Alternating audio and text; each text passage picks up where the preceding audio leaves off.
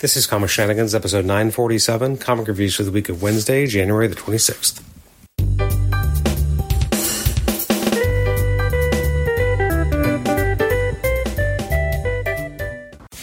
Welcome to the Comic Shenanigans podcast. I'm your host, Adam Chapman. This is episode 947. It's our comic reviews episode for releases in the week of Wednesday, January the 26th.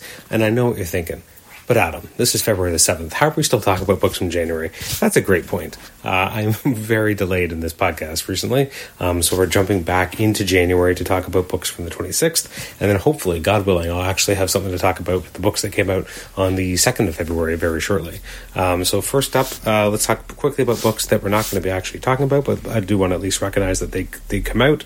There is new issues of Action Comics, uh, Aquaman, Green Arrow, Deep Target, Avengers Forever, Batman Catwoman Special, Black Panther, Captain America Iron Man, DC vs. Vampires, Death of Doctor Strange, Deathstroke Inc., Detective Comics, Devil's Reign Winter Soldier, Devil's Reign, Justice League, Marauders Annual, Mary Jane and Black Cat Beyond, uh, Mr. Miracle The Great Escape, Peacemaker Disturbing the Peace, Robin, Static Season 1, Superman and Robin Special, Superman 78, Task Force Z, Teen Titans Academy, The Flash, Thor, Wonder Girl, and X Deaths of Wolverine, as well as X Men.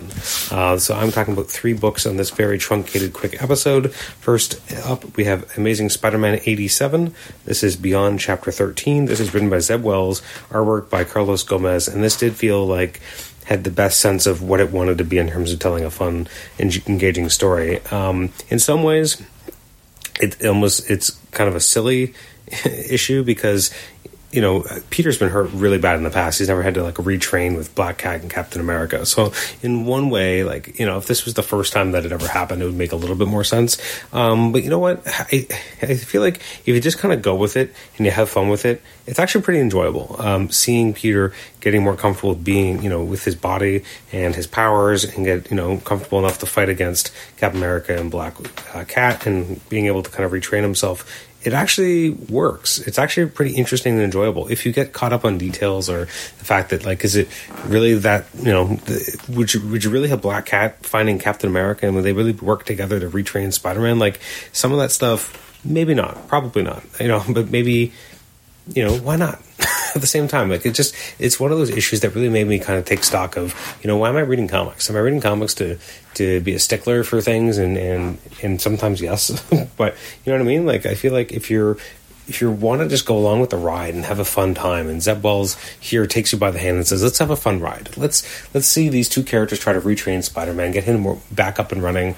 Obviously, we're eventually going to have him, you know, be Spider-Man again. So let's just have fun with it." And I felt like this was an issue that made me smile. The artwork by Gomez I thought was really fun and vibrant, and really kind of you know, it wasn't heavy, it was it wasn't heavy handed. It was again just having a fun time. He had really good sense of of anatomy and know the way the body moves, and it felt like it wasn't like Humberto Ramos where it was you know way too exaggerated or you know it just felt fun and playful. Um, I really liked the colors as well. I thought they were again very vibrant. So Bryan Valenza is the color artist here. Um, I really enjoyed it. I thought this was just an engaging, fun, and enjoyable book. Uh, obviously, you also get you know the subplot with Ben Riley and what's been going on with him. I'm less interested in some of that stuff just because you know I wanted the Ben Riley experiment to be a little bit more like it was in the 90s in terms of, you know, that felt like a very, you know, lived in version of the character. He had his own cast, and it felt like he got to do a lot. And part of that is that he got four bucks a month, so there's a lot of room there. But he's still getting three bucks a month here. But we still have this focus on Peter here, and I've always felt that that was kind of weird that we kind of had this, you know, dire thing happened to Peter, and now he's kind of fine. But like, what's what's Ben's take on it? Did Ben does Ben know that Peter's kind of fine? Like, anyways, it's so bizarre that they're not really talking to each other, and so I don't really know what the what what things are like between the two of them. But anyways, I enjoyed this issue, and I thought it was a lot of fun. Uh, next up is Iron Man 16. I both liked and hated this at the same time. I was so dis- distracted by it. It's written by Christopher Cantwell, artwork by Julius Ohta, who I thought it was a little heavy-handed at times in the art here. Um, it's all about you know cosmic Iron Man comes back to Earth. Uh, everyone's really not sure what to do about him. Uh, he's you know trying to make things better, and then he ends up making everyone smarter, uh, so they could be geniuses like him. And by the end, you have Patsy Walker going to Doctor Doom for help to stop Iron Man from you know being this Iron God. Um, on the one hand, some cool ideas. On the other hand, it just feels like this is kind of just you know Tony just becoming the next Korvac. Like he fought against Korvac, and now he's kind of just doing the same type of things. And so that was a little disappointing to see the character act that way. Um, and definitely felt like maybe it wasn't the most. I don't know. I think it wasn't going forward enough. It just feels like we're going to go backwards again. And I was really enjoying the take on Tony, and I'm not as intrigued by this. And last but not least, we have Human Target Book 4 by Tom King and Greg Smallwood. This remains just a fantastic, enjoyable series. I love the colors. I love everything that Smallwood's doing. I think it's just so engaging. Um, he has such a you know unique take on how he wants everything to look. Um, it, again, I love the colors. They're so vibrant and full of life. Uh, every issue is just just such a pleasure to read.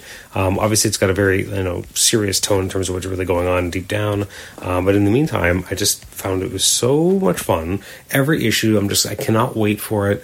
It's been a long time since I've had like a DC issue come out that I'm like I want to read this before a Marvel book, um, just because I find it so engaging and so interesting. And Smallwood is just you know drawing the crap out of this.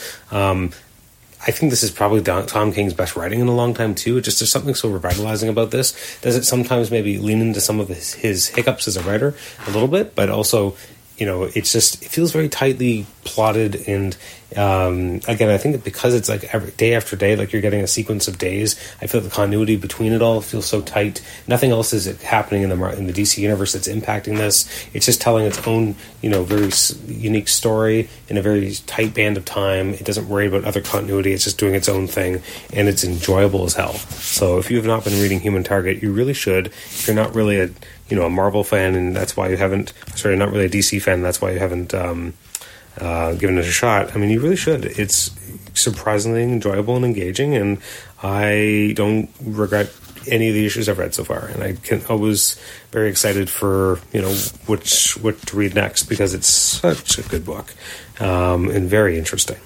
So let's uh, just jump forward just before I say goodbye. Uh, some of the books that came out on the 2nd of February, um, they included, let's see, from DC Comics, we had new issues of Batman, Dark Knights of Steel, uh, Detective Comics, uh, One Star Squadron, Monkey Prince, Suicide Squad, and World of Krypton. And over um, at Marvel side, uh, we had Alien, Amazing Spider Man, Avengers Tech On, Black Panther Legends, we had a Captain America Truth, a new trade paperback of that. That's, I feel like it's been a long time. We have a new epic collection for Conan Chronicles. We have Ka-Zar, Lord of the Savage Land 5 of 5. Uh, we have the second printing of Hellions. We got the start of the Fantastic Four Reckoning War, as well as the sixth issue of Fantastic Four Life Story, as well as the launch of Sabretooth. Uh, we also have uh, Savage Spider Man number one, which is continuing the non-stop Spider Man book. We also got Shang-Chi, Star Wars Crimson Reign, uh, The Thing. We got the Wolverine and the X Men, Jason Aaron Omnibus, X Lives of Wolverine number two, and we got the X-Cellent number one and X Men Legends number 11. So that's a lot of books. Uh, thanks for listening to this episode. You can always rate and review the show on iTunes, subscribe to us on iTunes, and also listen to us on Stitcher. Our next episode is going to have us talking about our top five favorite um, X Men covers with myself, Nathan Nathan Struck, and Paul Scores. And then the episode after, well, two episodes after that, so I guess episode uh, 950, we'll have Mark Waid hopefully on the show, uh, scheduling permitting. Um, but anyways, thank you so much for listening. You can reach me at comicshenanigans at gmail.com. As I said, rate and review us on iTunes, subscribe to us on iTunes, and listen to us on Stitcher, and you have a great day. Thanks again for listening, and we'll catch you next time. Bye-bye.